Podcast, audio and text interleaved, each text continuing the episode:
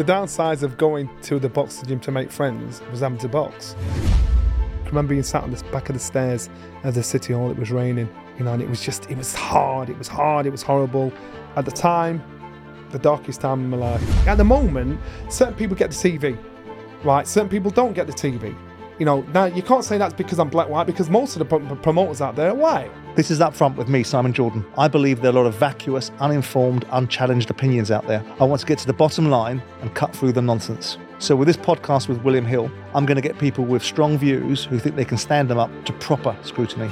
There's a good chance I might learn something along the way, and more importantly, so might you. Joining me in today's episode is a man that went through years of self doubt, failure, and even times of ridicule before going on to achieve glory, becoming this country's longest ever reigning cruiserweight boxing champion. From lows to highs, from despair to destiny, Mr. Johnny Nelson, welcome to Upfront. Thank you, Simon. I'm actually I'm, I'm gassed you even invited me on your show, actually. Well, I suppose the first sort of observation is how does it feel to be sat across the opinionated pain in the arse?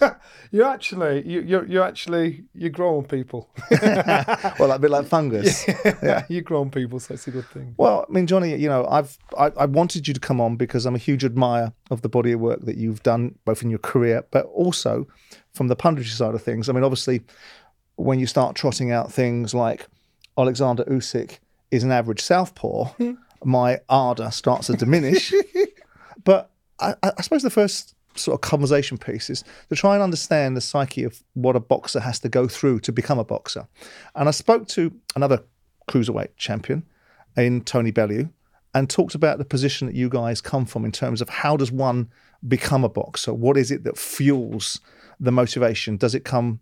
And I made the analogy it comes from a position of anger. It must do because to go into the hurt business and go into a ring and be prepared to dispense pain to someone else, it must come from that position. Or fear. Or fear. Okay. Yeah. So yours is rather unique because you come from a situation where reading up about you, you were very timid. I mean, looking at you, it's difficult to imagine that, but you were very mm-hmm. timid. And if, you, if an adult spoke to you, you had the propensity to fall apart. Mm-hmm. So, how do you, with all of that background, end up in a boxing ring? It's really simple. I actually went to boxing just to make friends. The downsides of going to the boxing gym to make friends was having to box. Yeah. The reason why I chose a boxing ring, a, a, a boxing club, is because my older brother, who I kind of followed around like a shadow, he boxed, and and he was smart enough to say, you know, Johnny's a crybaby. You know, my sister used to beat me up. Right. Johnny's a crybaby. I don't want him following me down at the gym. So he said, if you can go to another gym, which is probably two miles walk from away from our house, if you can go there for a year, then you can come to my gym. And um, and I, I, probably went, Simon, I probably went about half a dozen times in a year. And I'd hide around the corner and wait until he was out of sight and then go back home again. And I'd make up all these cock and bill stories about what I'd done in the, gym and I, I, hated the gym. I used to, I, I walk, I remember walking in into that gym and seeing somebody sparring and getting battered, and I just stood at the door. I thought, I ain't going in there. No mm. chance. Um, and then. Because you uh, describe yourself as a boy in a man's body, right? Without a doubt. What did that mean? I, I, looked the part. I was right. tall. So you thought, I looked mature. As a kid. As a kid, I was a kid until I was about 27 years old. As a kid. Um, my, my decision making, it wasn't there. My confidence was not there. Sometimes I look at fights and I know what that guy's thinking at the time when I look at him, and I'm thinking, people have no idea. I was Central Area British champion, European champion. I, I, I had no bottle at all. I thought, if they only knew. No bottle in what respect? I mean, was it a case of I mean, I've done this in my life. Fake it till you make it, right? Yeah. Do right. you live by that mantra? without a doubt. Without a doubt. Yeah. My day of reckoning was when I first boxed for the world title against Carlos, Carlos de Leon. Leon. Yeah. And that was the fake's over because this guy, looking at his pedigree, I didn't care about how old he was. He'd done it all. He he he was former world champion. He'd boxed Evander. He boxed everybody before me. So now I thought, I don't deserve to be here. So it wasn't about what I could do physically. Mentally, I thought I shouldn't be here. I'm, I'm going to get blown up here. I'm going to get exposed. Yours is such a remarkable tale because you then lose the first three fights. You then go on a 17 fight winning scenario, end up with this fight with Carlos de Leon, which you'll describe as a dark moment, and we'll get into that mm-hmm. in a mm-hmm. second, right? Then you win your next six fights, right? Then all of a sudden, bang, you lose you lose seven of the next 11 right? Uh, and you lose to people like Corrie Sanders that went on smashed, uh, you know, Vladimir Klitschko, which are you know not necessarily um, uh, disgraces by losing losing those fights. We lose seven at eleven, and then bang, you don't lose again for the rest of your boxing life. And these are unique, sort of not getting knocked down and get up moments. These are like up, down, up, down, and then just up. Is this where Brendan Ingle steps into the Oh mix? Oh my goodness, without a doubt. Brendan, one of a kind, um, a truly good man, misunderstood, unorthodox. I don't think anybody could have achieved what he achieved because it wasn't just about the boxing. It was about you as a, a human being. He teach people to be better parents, boys to be better men, girls to be better women. I'm not saying he's a saint, but what I'm saying is he, he, he taught you life, life skills. They don't teach you that in schools. Schools teach you to remember. Brendan taught you to think. Hmm. And my battle was mainly with me. Right, Brendan always said, You haven't got the confidence to match your ability, right. and you'll not grow up until you're 30. I'm like, What? He said, You're a, mummy, you're a mummy's boy. I, I was happy for the comforts of home. We were Right. poor, we had nothing, but we had family. So if I was at home around my, my family, that was my wealth. So I didn't have any aspirations to be a world champ. I had no aspiration at all. I just wanted to be a mum. I, I was at You home. wanted to win though, right? I didn't. I didn't care. So, so, so the stick I got when I lost. So remember, I'm getting banter from the boys in the gym. Yeah. I 13 amateur fights, won three. Right. So therefore, they're saying this kid's rubbish. I'm in the gym sparring. People would, would come in to watch the sparring. He say, "This kid there, he's, he's rubbishing," but that kid over there, but I can hear him. So they're not saying this stuff behind my back. I'm the butt of the jokes. So therefore, my skin's a bit tough. I'm like thinking, well, I'm not. I don't want to box. I'm not bothered if I win or lose. It didn't. It wasn't important enough for me if I won or lost. It was heartbreaking for some other kids, but if I won or lost, I'm like, all right, I'm with the lads. So, so Brendan Ingle, because I mean, in my life, my father, you know, I went, I, I signed for Chelsea when I was 15 years of age. I got sponsored at tennis and got ranked at a certain level. But behind me all the time was my father. When I built my first business, and my father's like, "You're a racehorse. You can do whatever you set your mind to. You can do whatever you set your mind to." And did you believe him? I, I, I, I suppose, for want of a better expression, I was young, dumb, and full of the other things, so you don't know Oh, anything different. yeah. And I did because he had such confidence in me. Uh, and then as I got older, I began to become more interrogative of what he's saying, saying, "Well, actually, I, I can't do that. No, no matter what you think I can do, I think it's important to know your limitations, right? I think that's an important thing because otherwise, you get yourself into a situation where you get exposed. But yours is the other way round. You've got a situation where um, you're lacking in belief, but you've got Brendan that uh, you know, without you know, uh, deriding your domestic situation with your biological father, Brendan seems to be That one. person that steps in there Yeah. and just gives you everything that you need. But, but and, and when I asked you if you believed your dad, I, I mirrored that to Brendan. So Brendan, when he was trying to philosophize and talk to me and trying to build my confidence up, and he was saying you're going to be world champion, I'm like thinking. "Uh, No, I don't, I don't believe you. So, and as he's talking, he's telling me stories about Jack Johnson or, or Marcus Aurelius or Genghis Khan. I'm Marcus like, why? Aurelius, yeah, okay. I'm like, why are you telling me these stories about these people? And so he spent more time talking to me than actually training me. Right. And and so because he knew that was the job. Anybody can get that Yeah. 100% fit. It's there, the It's that. there. Yeah, yeah, So I he knew that, that was it, and it wasn't going to be overnight. He saw something in me that I didn't see. I kept coming back. I'd leave the gym after being beaten up by Herol Graham and Brian Mm. Anderson, and I'd come back the next day. And so he knew I had something about me that. Do you think that, do you think that came from a position of empathy? Uh, I, I- again, excuse the words, but understand the meaning. Pity. Uh, none of that. No. Just thought this No, no, kid. I- I- this saw- kid deserves my time. I saw him get rid of time wasters. Right. I saw time wasters come in the gym. Brendan, out, get out. And when I say pity, I don't mean pity in terms of, you know, you're wasting my time. I mean pity in terms of the fact that you're going through this very difficult experience in life, and yet you have the fortitude to keep coming back Yeah. and keep coming back and keep coming back when people are taking the piss out of you. You're Yeah. looking around in an environment thinking, I'm not good enough to be I, in I get here. Simon, but the stories he told me and the, and the dream he gave me, the belief he gave me, that would have been a lie. And everything he said to me was the truth. Everything he said to me happened. I saw him with other people. He never told them that story. You're going to be world champion. You're going to do this. You're. I, my story was it was unique and individual to me. And everything he said that I did not believe happened down Yeah. to a T. How did you get it to be Johnny? How did it become Johnny? Ivanson Ranny, isn't it? How does it become Johnny? It's a funny story, but nobody believes me. Uh, and I actually never remember being called Ivanson, but I do remember this in school. So I went to school, Um, my name's Ivanson Ranny Nelson. My elder sister's called Smith. So Right. at school I was known, known as Ivanson Ranny Smith because Okay. I took it up straight away. So in the class, uh, Mrs. Leahy, her name was, uh, and it was a Catholic school. She had one or two teachers there that weren't nuns, and she said, This is in Sheffield. in Sheffield. Uh, she said, called the register and crybaby Johnny. When she said my name wrong, Iverson. I went Ivanson. Bottom lips going, and the kids are like giggling. And so she can see this. She said, "Stop, stop." She said, "I tell you what. Why don't we just? It's our first day. Why don't we just choose a name for class today for today until we get used to his name?" Her son put picked hand up, Morris. Let's call him. He's called Morris. And so we went through the Bible. Right. Peter, uh, we oh, Matthew. No, please don't be telling me you're John the Baptist. No, we went through the Bible, but we already had two Johns in class. right. So one of the kids said, "Let's call him Johnny." So she's and the kids started giggling, and so because they're thinking rubber Johnny, let's call him Johnny. So the kids, thought, my school life was, "Can I borrow your rubber Johnny?"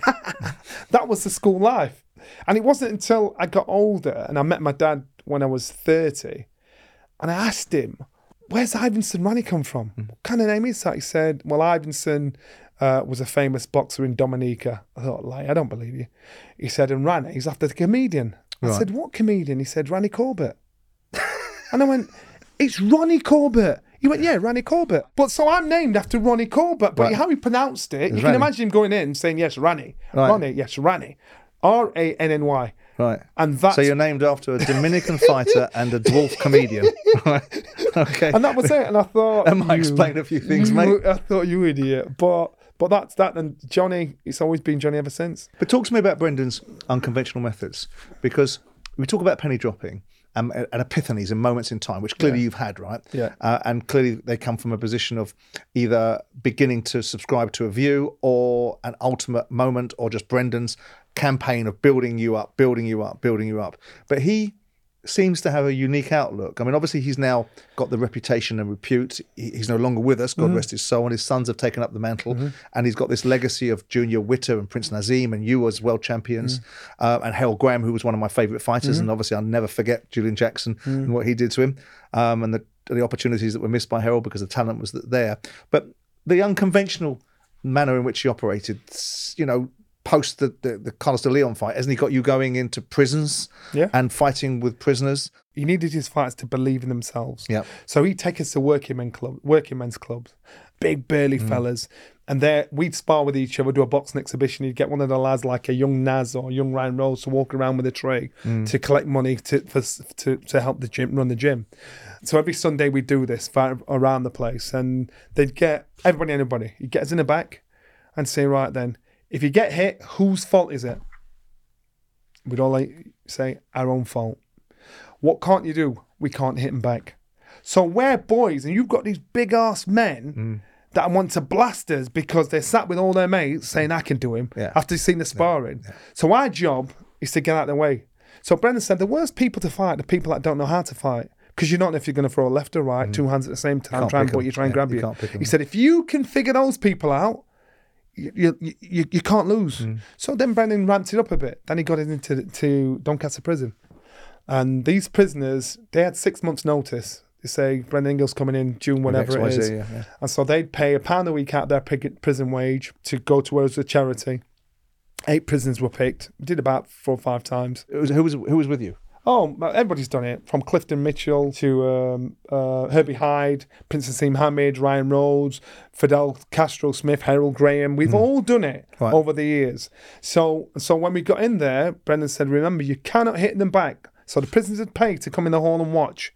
The eight prisoners that are treated like kings for six months, they're eating steak, they're Right, living it up. This is their chance for glory to be the king in the wing. So so Brendan's in there, he's making his fights spar with each other. He talked to the prisoners about where he's from, telling my story, telling his story. Then he'd say then he'd introduce to prison prisoners that have come in. They'd all get in the ring, stand there, gloved up, vaselined up. Right. And uh, he'd make them say, Tell them about yourself.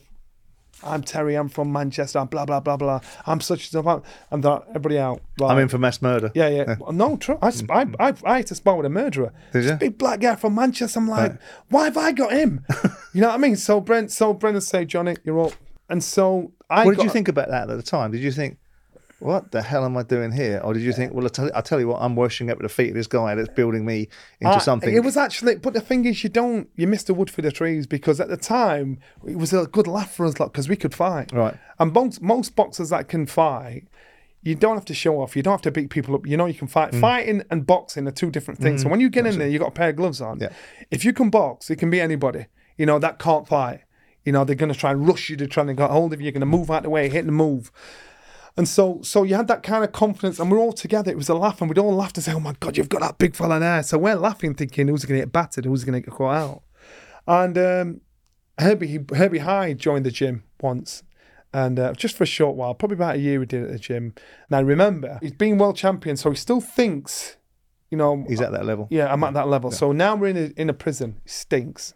Got prisoners there that are Right. jeering and shouting, and Brendan's can't hold him down. Herbie got in there. He thinks he still wants the respect of a world champion. Hmm. Like most ex champions walking around now, still want you to re- look at him, talk to him like the king of the hill.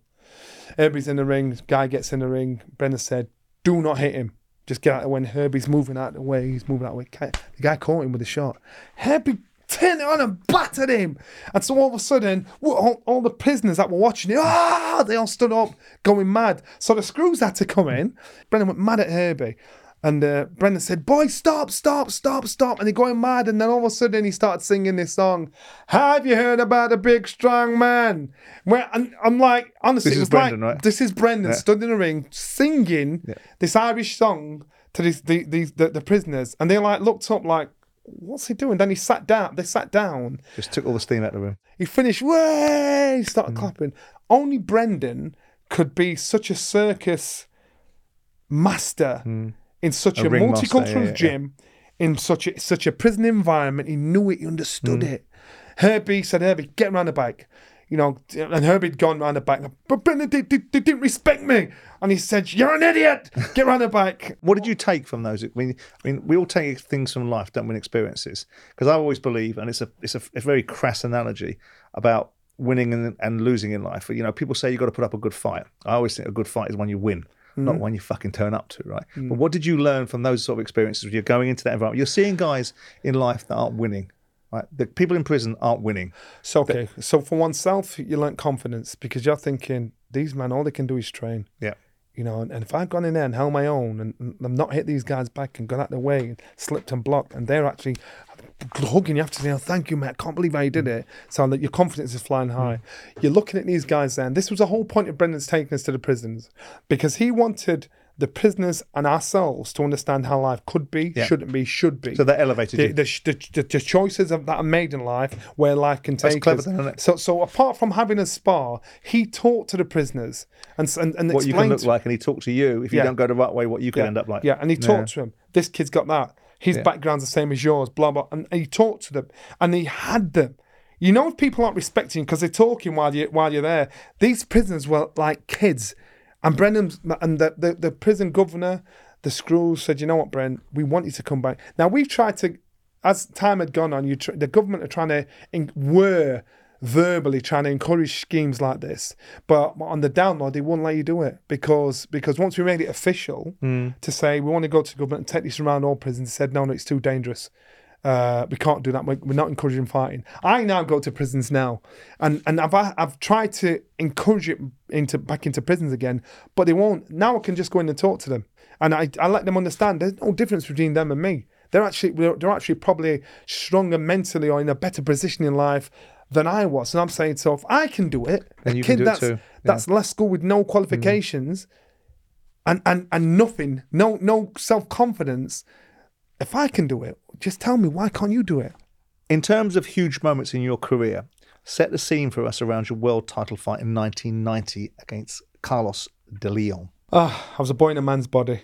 Um, I thought I was going to get exposed, and I know I knew I was going to get exposed. I was hustling it.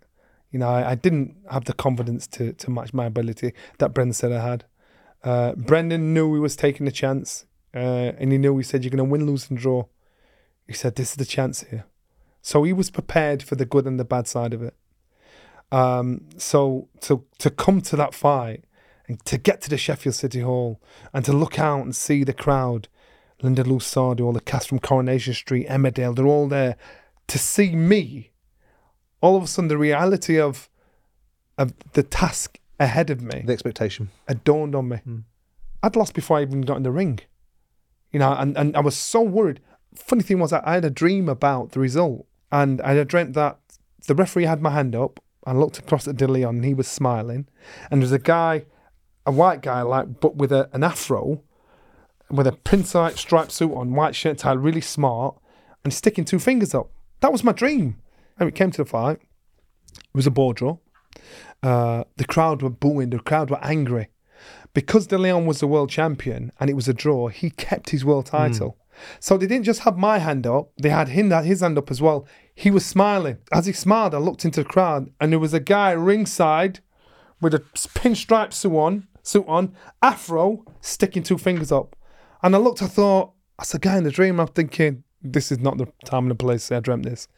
But it was the worst time. I can remember being sat on the back of the stairs of the city hall. It was raining. My friend Mark Willie came and sat down on the steps next to me, put his arm around me. He said, "Come on, Jay, we'll get through this." You know, and it was just, it was hard. It was hard. It was horrible. And I, I probably, at the time, the darkest time in my life. It might not mean anything to anybody that if you're not into boxing, but it was for me.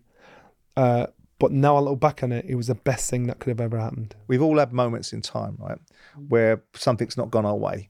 You know, I when I when the, with the end of my ownership of the football club, and I end up losing 50, 60 million quid, the banking crisis comes down, and I've gone from being someone that's the golden kid that owns a mm. football club at 31 years of age, put a team in the Premier League, to someone that's just lost his fucking 60 million quid in a football club, lost another 50 million quid elsewhere, and I'm walking around thinking I am an ultimate failure. Mm. Right? But it didn't break me. It just made me have more resolution and determination and the motivation to go, I'll see you again. But the journey is is is as important as the destination. Agreed. So, so that feeling Agreed. of what happened to you, when that that emotion wasn't a one five second conversation with yourself. no, no, no. And so it was when a I- period of so- time. Yeah. So when I lost, to, when I drew with Carlos de Leon, the journey was people who I didn't know in the street speaking about me in a, such a derogatory But why did that bother you? Total It total yeah, strangers. But, but, but you know what? It, it wasn't one. It was two. It was three. It was four. And they made it quite clear. You know, they Nelson's such a wanker. You'd you pick up a newspaper, kept seeing cartoon jokes about about the fight. I think the best joke I saw was a guy was in a coma for ten years, and they put the Carlos Lee and Johnny Nelson fight on. He woke up to turn the TV off to go back to sleep again. And and so and so I funny isn't it it? was funny. But what I'm saying is, so but at the time I'm pretty sensitive. So at the mm. time I'm thinking, you know what? That's somebody's son you're talking about. Yeah. That you're talking about somebody. So little things like that. I know if you're not into boxing, I'm saying to you, I'm saying this broke me. I want you to understand how it makes you so paranoid about everything and everybody around you. I had sponsors like knocking on my door left, right, and centre saying, We want to give you this, that, and the other. The next day, uh, so my mum's house was a council house. I thought, with the money, I'm going to buy her house for her. That's my first thing I'm going to buy. I bought a house for her. And the next, about a week or so after the fight, I phoned the guy up that was all over me before the fight. And I, he was going to put all double glazing in the windows and everything. I said, Hey, it's Johnny, I, I, when are you going to send the lads around to uh, fit the windows? He said, You what? He said, You've got no chance. I'm embarrassing with that. What kind of shit was that? Hmm. He said, I'm sorry, son. Proper straight like hmm. that. You'll pay like everybody else. Hmm. From being so nice and so respectful and so all over me before. And I, I, I can remember that phone call. I thought, But it's good though, isn't it? Yeah. Because what it does, it wakes you up, makes you realise that the only Yeah. safety net in life you've got is and your that's own why I say, right? Yeah. that's why I say it was the worst and best stage of my life because I'd realised what human nature can be like. And I realised how how don't be suck it in, don't Hmm. be fooled by by what you see. You know, there's many types of love. I love you when the sun's out. When the sun's down and things are going bad, I don't want to know. Well, it's the um, it's like the um, the rainbow. It's the umbrella and the sunshine effect. When the banks, when you've got lots of money and you're being very successful, the banks will lend you lots of money. Yeah. When you've got no money and you need some money, they'll not be there. It's called don't the umbrella know. and the sunshine and, effect. and, and so and, and that's what so after that and he's and then once I start to make some money in boxing and even now when when people are saying I want to give you these these gloves I want to give you these tracksuits I take it Do and? I give it to everybody in the gym because I because what doesn't make sense is why would you sponsor somebody that's already got money that can afford it and not sponsor a kid that's got nothing But that's the I irony of it. it. But that's the irony of it, isn't it? When you're the person with the most money in the room, I found that everyone wants to buy you a drink, and you're Yeah. the person that leads the, needs to be least Yeah. bought a drink, and that's why I never took And uh, when I was with the football club and other businesses, people want to throw things at you. I never took anything from anyone because I never wanted to be beholden to anyone. Yeah, but- I yeah. never wanted anything from And I anyone, know, and I Sam, was going to get there because of myself. And that's why. So now, Sam, I'm bitter at these people that I saw a nasty side of. I'm not going to say then you said you're not this. bitter now, are you? Uh, No, no, no. It made me think to myself, I'm not going to be rude to you. I'm not going to be disrespectful to you. I know who you are.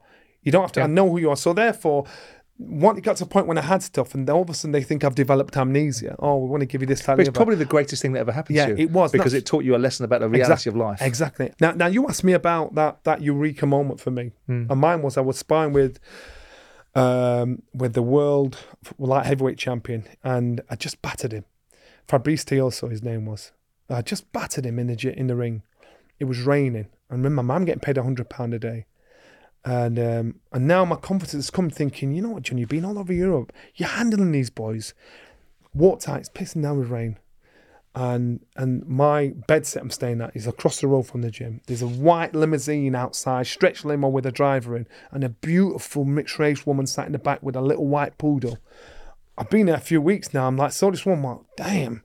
Anyway, so so I smiled and she smiled back. She wasn't smiling at me. She was smiling at the Fabrice because it was his missus.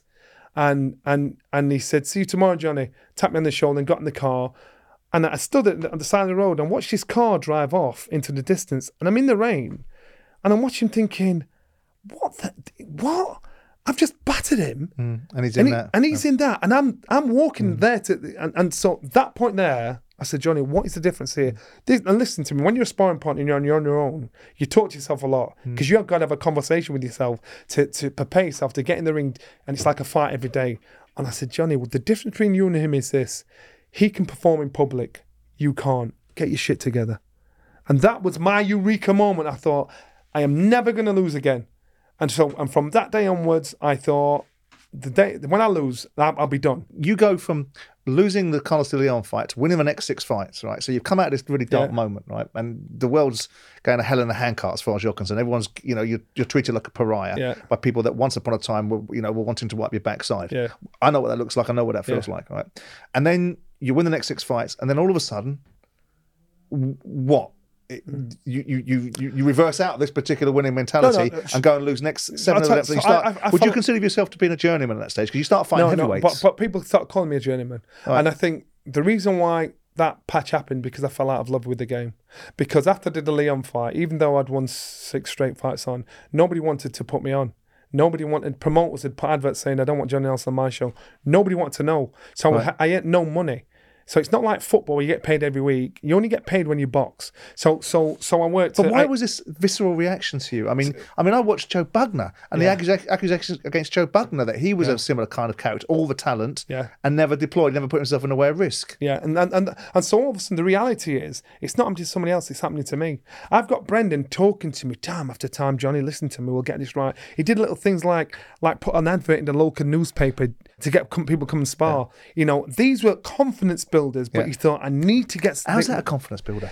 Basically, he's going out to the public and saying, "Roll up, roll up, roll up. No, see no, if but you, see if you can yeah, beat but- the loser." Yeah, exactly, because he knows the stick I'm getting. So he's put an advert in the local paper. Johnny Nelson uh, appreciates the help of the Sheffield public, and he wants your help for his next fight. And he's willing to pay seven hundred and fifty pound a week if you will be his sparring partner for a week to help him prepare for the next fight.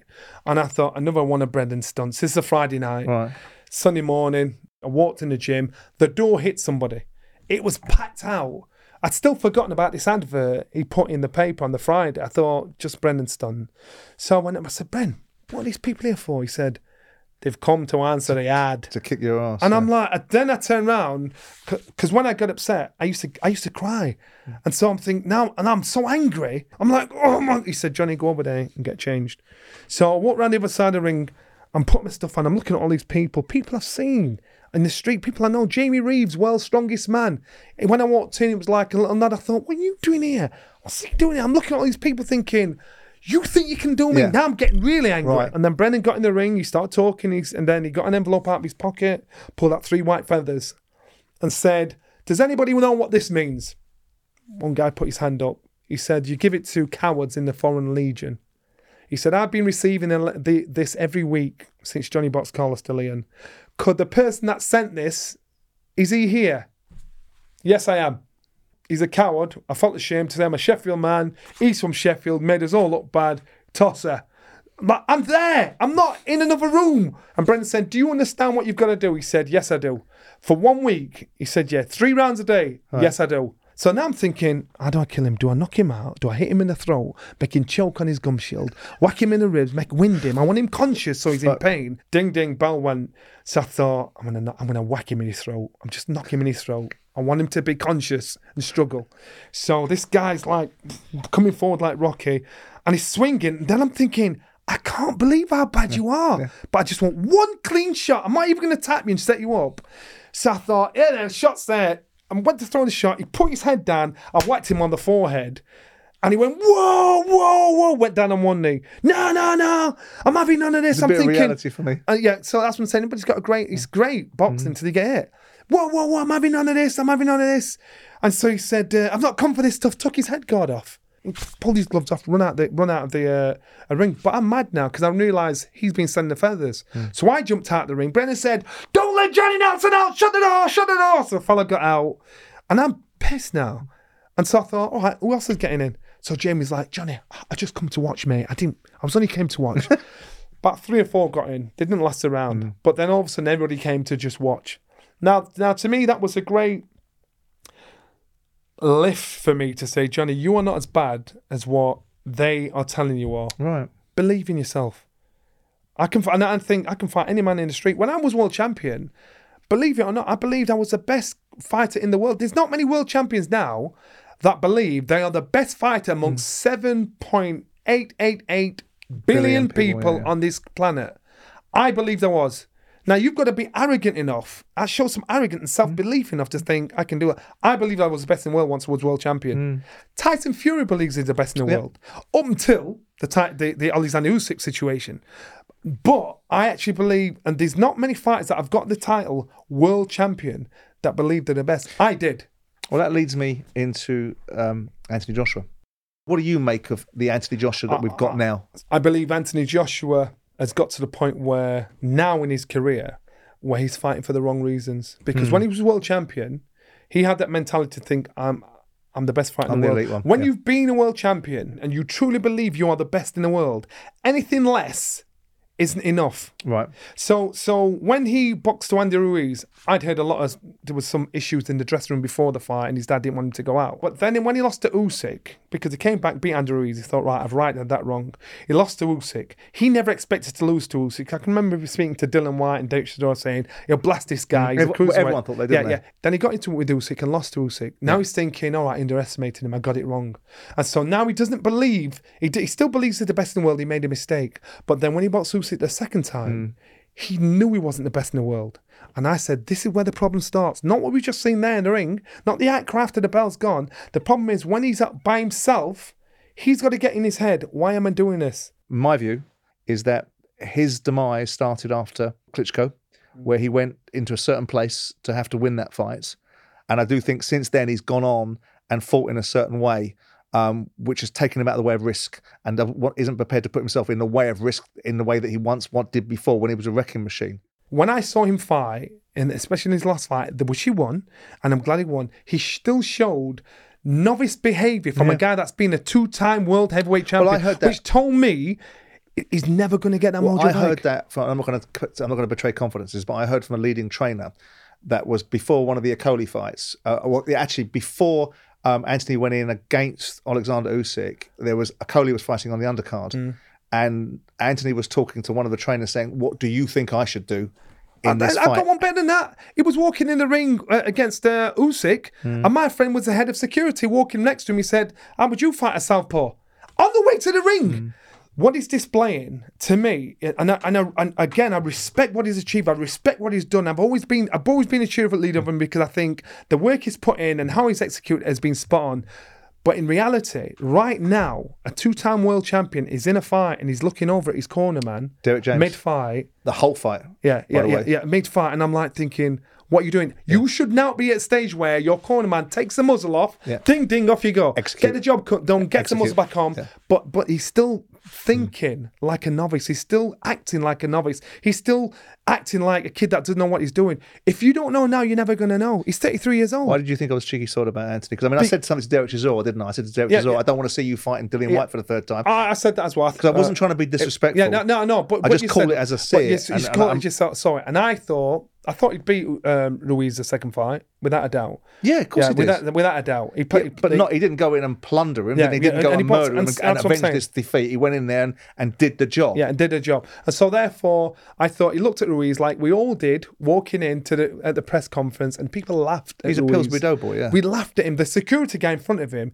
looked like we all thought that mm. was Andy Ruiz. Ruiz is there with his baggy jeans, little fat fella Yeah, behind yeah, him. We laughed at him. So Anthony Joshua looked at this guy and he disrespected him.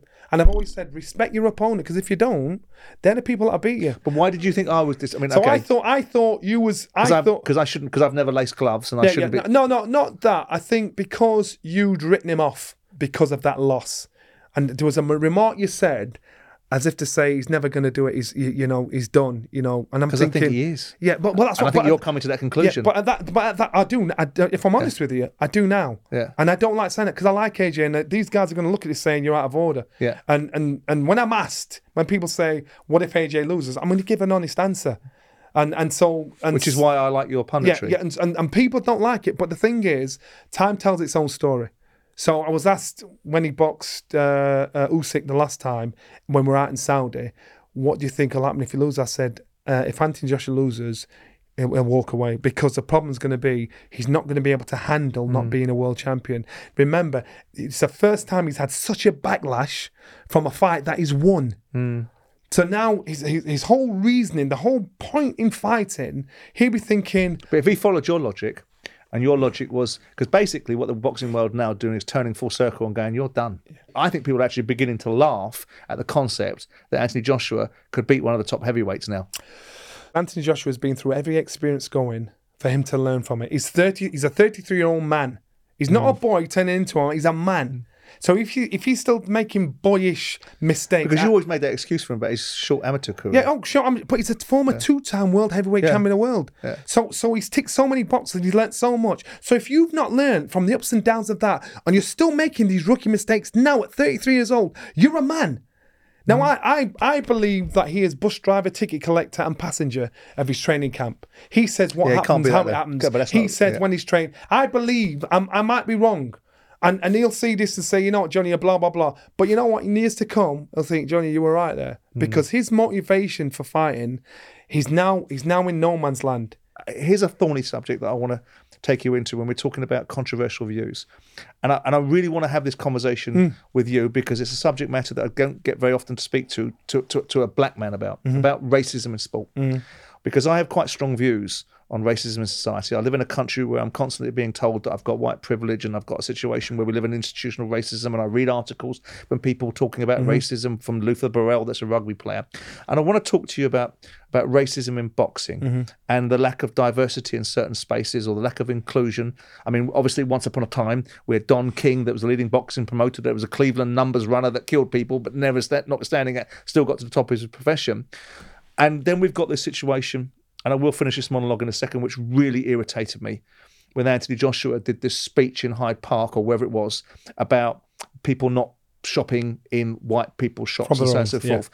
And you've been on the end of some racism. I know that you had a situation in Australia. Mm-hmm. You've probably been on the end of a lot of racism. But I want to know what your view on racism in society, racism in a sport that you that you came from, and how it looks. Because it's easy for me to say Yeah. a certain view. In my family, my nephew is black. So, you know, uh, from that point of view, I get to see certain things in a certain perspective, but you can't walk through the eyes of someone else or Mm. can't walk in someone else's shoes, more importantly. Given what I've just said, tell me how the world looks to you in that particular scenario. So in our sport of boxing, boxing, if you're good, you're good.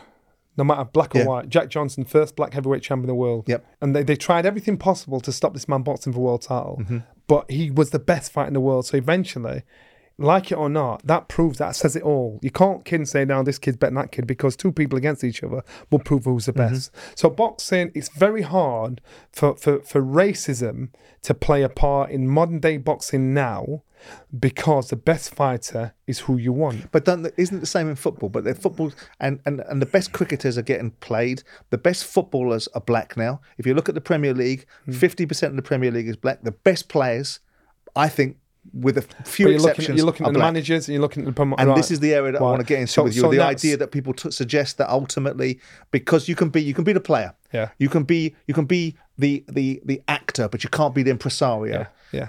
W- What do you think of that? So, in, so in America, you know, you've got PBC, you've got Floyd's set up, and everything. Now mm-hmm. you've got they, they, they've got the the, the finance, they've got the infra- infrastructure to, to build this up. This will happen in the UK. There will be a, a, a fighter or an ex-fighter or somebody that's that's that's got the the the, the je ne sais quoi, he's got that about him to say, hmm. I'm going to do this, I'm going to front this up. That person will turn up. It's not a black-white thing. It's about somebody coming through saying, "I'm going to kick the doors down and get this done." Like Eddie's had to kick the doors down. Like Frank Warren had to kick the doors down. Eddie I was- don't Eddie think was fortunate. Yeah, yeah, gave him yeah, yeah. But but but the thing, you had to kick the doors down to get respect because at first he was Yeah, a little rich enough. boy with a Fair- silver fair spoon in his mouth. fair enough, fair enough. So so so so then in the British Boxing Board of Control, now they have to have black representation. They have to have more black representation to to to to balance it out because certain fighters will think, you know what, there's nobody that looks like me that are making the decisions about my career and within the British Boxing Board of Control. But, Now- but- uh, hang on. But ultimately, don't, are you advocating for that? Are you saying that's right? Uh, no, I'm saying they should be. They should be, but it's about it's about opportunities. I'm hearing one or two things that are going on, and they've got they they're starting to to integrate and get people What, into in the think. British, You know, I mean, the British Boxing Board of Control. Come on, aren't we talking about? Aren't we talking about the people that really influence the sport, which is the promoters? You name me a promoter that's not working his way up. Dillian Whyte's brother, he's he's he, Dean. He's trying he's trying to get he's starting somewhere. Mm. Yeah. You know, he's pushing himself through. There are there are young men that are coming through thinking, I'm going to do that. I'm planning. That's what will go. And, until we get to a stage where somebody has is stopped because, and you can point out it's black because he's black. At the moment, certain people get the TV, right? Certain people don't get the TV.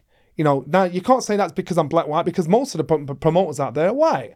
So they've not got it because he's got a better stable. He's got a better stable. There will be a time where you've got a black promoter that comes through and he's going to run ragged because all the black fighters will, will gravitate towards, towards him. As long as he treats them right, as long as he's right with them, all the best fighters will will run towards him. I'm not saying the best fighters are only black fighters. What I'm saying, the fighters will go towards him because they'll think, I actually get you. Yeah, I and can you relate to you. there's something that looks like me. But okay, well, let me give you something that you said um, during the BLM movement because I have real problems with Yeah. Mm. the BLM movement, right? And we can and you can push back on me any- anytime you want, right? But you said uncomfortable conversations about race and history to make a positive change in society. Let's have an uncomfortable conversation. Uh-huh. I think racism exists in this country, no doubt about it. Mm-hmm. Yeah. Right? You'd be stupid to say that it doesn't. Yeah. It exists in sport, it exists in society. But there's racism in, in every community. And if you've got 55 million white people in this country, and 1% of them are stupid, ignorant racists, Mm-hmm. and you've got 10 million people of color in this country, and 1% of them are racist, so the same statistic, you're still going to have five times as many racists in the white community as you are going to have Yeah. in the black and brown community. And I struggle, I really struggle, Johnny, with this notion that you know we should be talking about anything other than equal opportunity, Yeah. not equal outcomes, because equal outcomes can't be programmed. It means what you're doing is say shit off with talent, just give it to someone because they're they've got color or because they're Totally part of the LGBT I, to- community. I, I totally agree where you're coming from, and I think, I, I think that the the problem is in today's world. I, if we start talking about slavery, Yeah. talk, now that, so right now, it's How do you unco- that- so- that- so- that burns my arse 250 years and ago. This is the uncomfortable conversation. Yeah, yeah, okay. Because if I start talking about slavery to you about what white people did to black people, you're thinking I'm getting blamed for what they did. So so now it's a conversation to say, well, actually, let, let's have that conversation. The conversation is this: you can't, I can't judge you for what your brother does. Never mind what, what your ancestor did 400 Mm-hmm. yeah. years ago. And, and so so even from my perspective as a black man, I've got to say I can't blame you for what he's done. You, you know, but so this is a conversation. Now, what happens is there's a large proportion of white society that do not want to talk about uh, about about history his story. So therefore i don't want to say anything because i don't want you to think i'm racist. I don't want you to think i'm ignorant. But them saying nothing seems like they're actually siding with it. So so so if you so there's a cameraman i used to work with lovely guy yorkshireman white man proper proper yorkshireman. He's telling a story about when we were in boston and uh, charles lawrence he trapped his hand in a door. So he said, "We're all there's, there's a few of us in the room, like we're here." He started to tell the story, and he said, "Oh, just hold on a minute." And he took me into the room. He said, "Johnny, I'm gonna exp- I'm gonna describe what Charles looks like. Do I say black or coloured?" Now, coloured was deemed to be a Mm. respectable term back in the day. And I started laughing. But I was so glad he asked me. I said, don't say coloured, man. Say black. Yeah. And he told the story. But he knew. He was then educated to say, right, this is the right thing to say. But if you shy away from getting involved in these conversations and ask, is this wrong or is this right?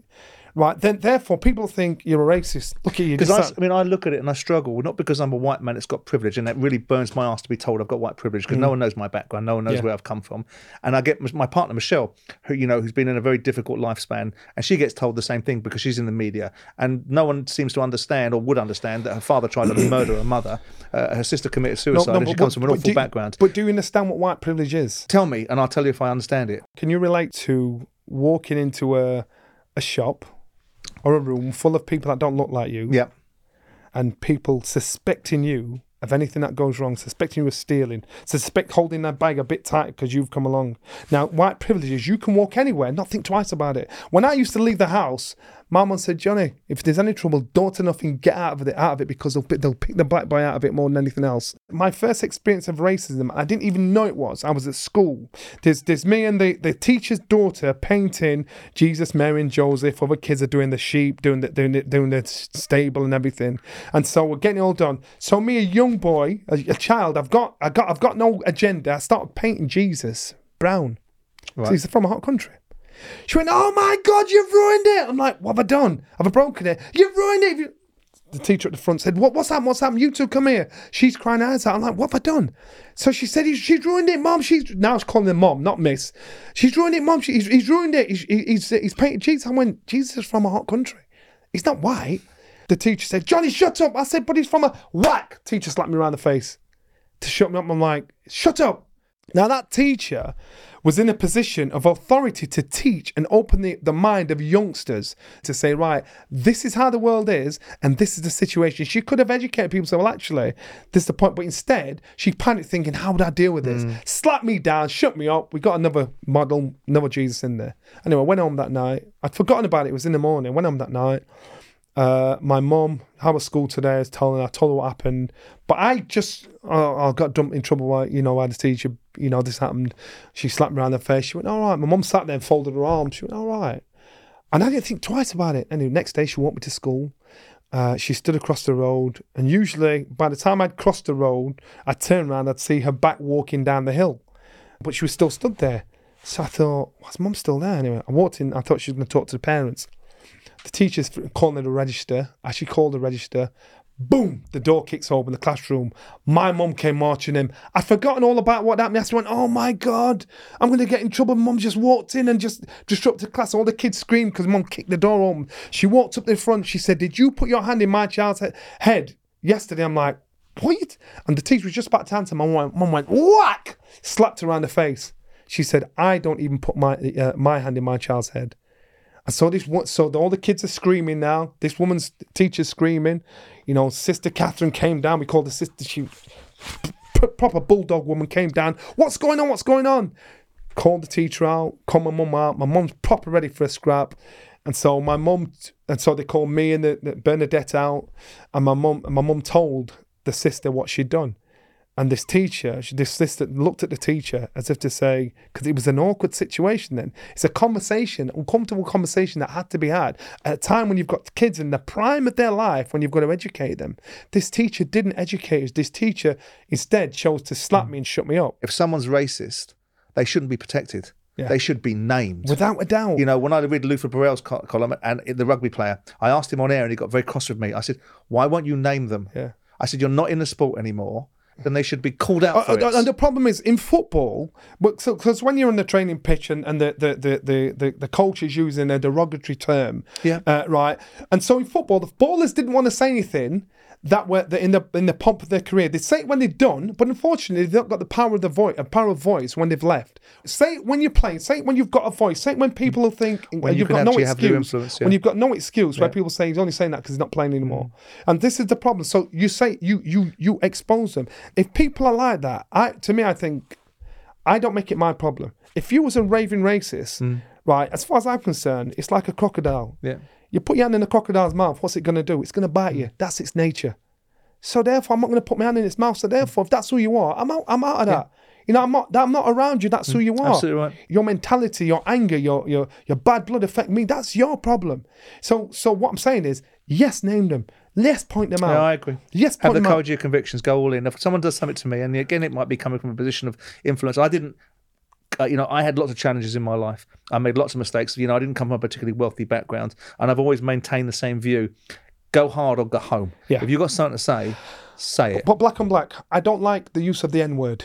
Well, no, I don't like. I no, don't. Why? no, why no, would? Why would other that, yeah. black people try and, em- and embrace that and try and claim that to make it a good thing? Because all it reminds me of rape, pillage, theft, Hmm. murder. So, so when black young black men are calling other young black men like to say, and I'm like, nah, that's just wrong. But because and, and then you've got all the songs. You know, you've got some iconic songs and the words in there on a regular. The worst situation I'd probably been in, and it might be, it is nothing compared to other people's situation. I was younger. At my school, there was like eight black kids in the school. We went ice skating, and and I was the only black kid amongst all my friends from school. We get there, take your shoes off, give your boots, swap over. Skating was over. You went back, gave your boots back, get your shoes back. The manager of the place, um, I could see my shoes. He said, "Where's your ticket?" I went, "What ticket, man? Got a ticket." He said, "Now you're gonna have to wait." Everybody had gone. The lights are out. The cleaner's looking. Anyway, she gave me the boots. I was so mad because this guy singled me out. Again, I didn't think it was because I was black. A few years later now, I go to the club that's attached to the skating ring. And and I phoned up the guy before and I said to him, I want to hire, I didn't know it was the same manager. Um, uh, I want to hire the club. What is it? I told him what kind of music it was, you know, R&B, bit of funk, bit of reggae, blah, blah, bit of lovers rock. All right, come down, let's have a chat. So he knew what I was doing, knew what I was playing, he knew what the, what the genre was. I got down there, it was daytime, there's two bouncers on the door, two o'clock in the afternoon. The club's closed. There's nobody in there. Why's he got two bouncers there? This guy sat there. And I could just see the top of his head. He's writing away. I walked in. As I walked in, I put my jacket on. I put my shirt. I got my little briefcase underneath. I'm about probably 18. Now I'm I'm I'm, I'm- at the gym now. So Brendan's talking about sticks and stones. Come on, use your brain. These people are going to try and react to make you react a certain way. Lessons learned came so came to fruition so well. Walked in, this guy had his head down, wouldn't even look up at me. He went, yeah, go on. He's writing away. So I said, uh, my name's Johnny Nelson. I'm, uh, I'm, I'm trying to get catch his eye. He's just writing away. I said, play a bit of R and B, bit of bit of this, that, and other." And he went, I've got a problem. Black people are all right, but niggers, I hate them. You know when their hair stinks and that stinky big dreadlocks in their hair. I hate that shit jungle music. And I'm like, what the fuck? I'm sat there. This guy's telling me this my heart's racing. I thought, no, I thought you bastard. And I'm grabbing the chair. I thought, oh my god. And he kept saying end, the end. He said, he said, so I don't really want any of that shit in this club. I went to stand up. As I went to stand- up, the, the, the chair scraped on the floor, and and so and the door bust open, and these bouncers run in. So this guy knew what he was doing. So these bouncers are there to kick my head in. So these, I'm supposed to go for this guy. So these bouncers go in. All three of them kick the life out of me. I just went to stand up. I'd figured out the game, and I'm like, looked, I looked at him. I went, thanks for your time. What? I was so mad. I was so, and I mean, mad to the point where I was crying mad. Time goes on now. I get a bit of a name in Sheffield. And when I get a bit of a name in Sheffield, and you know the city hall are uh, doing a you know m- d- d- d- d- give me it's like Yeah, a big a- event. Johnny, yeah, you yeah, are you are our. So they said, want you to come Freedom of the city. Yeah. Yeah. So, yeah. walked in the city hall, packed out. There's all these businessmen sat on this stage, and I see this guy on the stage. I thought, yes, there is a God. So I got on the stage. As I got on the stage, I'm shaking everybody's hand. How you doing? How you doing? How you doing? I got to him, grabbed his hand, pulled him towards me. I said, I remember who you are. If you're here by the time I get to the end of this queue, I'm going to tell everybody who you are. Shook his hand, smiled, and moved on. By the time I got to the end of the queue, I see the door shut. And I thought, you know what? I could have had a, a period victory and got a beating. Could have leant over the table, smashed him in his face, and got a beating for it. Or now, when I get the chance, I tell that story whenever I get the chance to. Because this man, the shame of what this man should have. Funny enough, I went ice skating in the same place, and the guy's still there. And I walked in, and this guy looked at me, and he looked away, and he just, and he- he's behind the counter now. And I took him, and I just smiled to myself. I thought, "You are still here. You little piece of shit.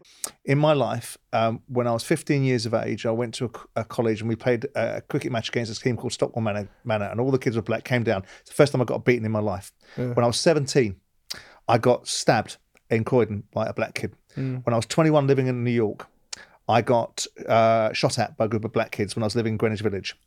Uh, when I was uh, 32, 33 in London, a multimillionaire football club owner, I got held up with my watch. And two years ago in Croydon, it's all over the press, I got held up at gunpoint. Those were five people that were not representative of the black Yeah. community. They were just five shitbags as far as I'm And, and, and, concerned. I, and I'm like you. And, And I'm that's like the you. conversations I and, wanna and have I'm with like you people. because and there's an element of black people who think all white people are the same. They'll think John, you're out of order.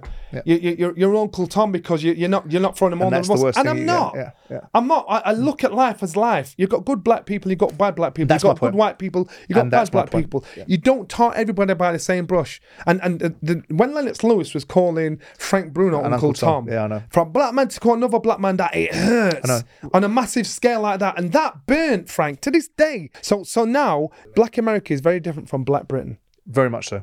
America's messed up, man. Mm. It's messed up. It- It's, to me, I just think we think we've got it bad. You need to go to I know. America. I live there. You know what I mean? So so and so black black black Americans look at the world and look at white people differently than we do. Understandably so as well. Yeah, yeah. Understand- without, if, you, if, you know, if you know some of the background over there, and I do about redlining and all the culture over there, you can understand it. without a doubt. Johnny, this has been fascinating. Have we done? I, I've enjoyed it. Damn. And listen, we could carry on talking for hours, you and I, but listen, thank you for coming and thank you for being Nice upfront with me today. Appreciate that. Upfront with me, Simon Jordan, is brought to you by William Hill. Future episodes can be found on YouTube, Spotify, or wherever you find your podcasts. 18 plus, please gamble responsibly.